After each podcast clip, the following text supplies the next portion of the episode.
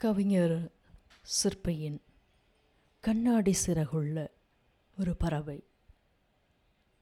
இக்கவிதை நூலிலிருந்து தேநீருடன் ஒரு கவிதை என்னும் நிகழ்வு தொகுப்பிற்கு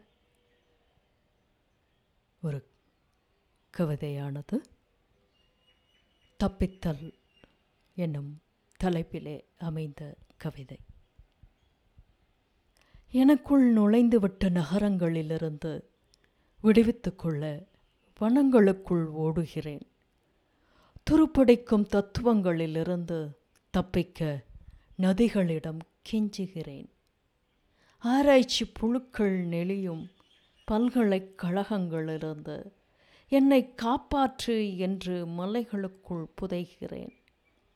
இறைச்சல்களின் மாசிலிருந்து காணாமல் போக குழந்தையின் புன்னகைக்குள் ஒழிகிறேன் ஆறு மணி நடை ஏழு மணி தேநீர் எட்டு மணி குளியல் என்ற காலத்தின் சர்வாதிகாரத்திலிருந்து சுதந்திரம் பெற காலாதீத கவிதைகளில் சரணடைகிறேன். வண்ணங்கள் மலினங்கள் கடைவிரைக்கும் தொலைக்காட்சி பெட்டியிலிருந்து தப்பித்துக்கொள்ள யாரேனும் காப்பாற்றுங்களே.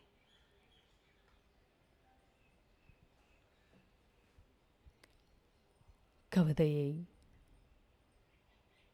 சுவைப்போம். அடுத்த கவிதை வரை காத்திருங்கள். நன்றி.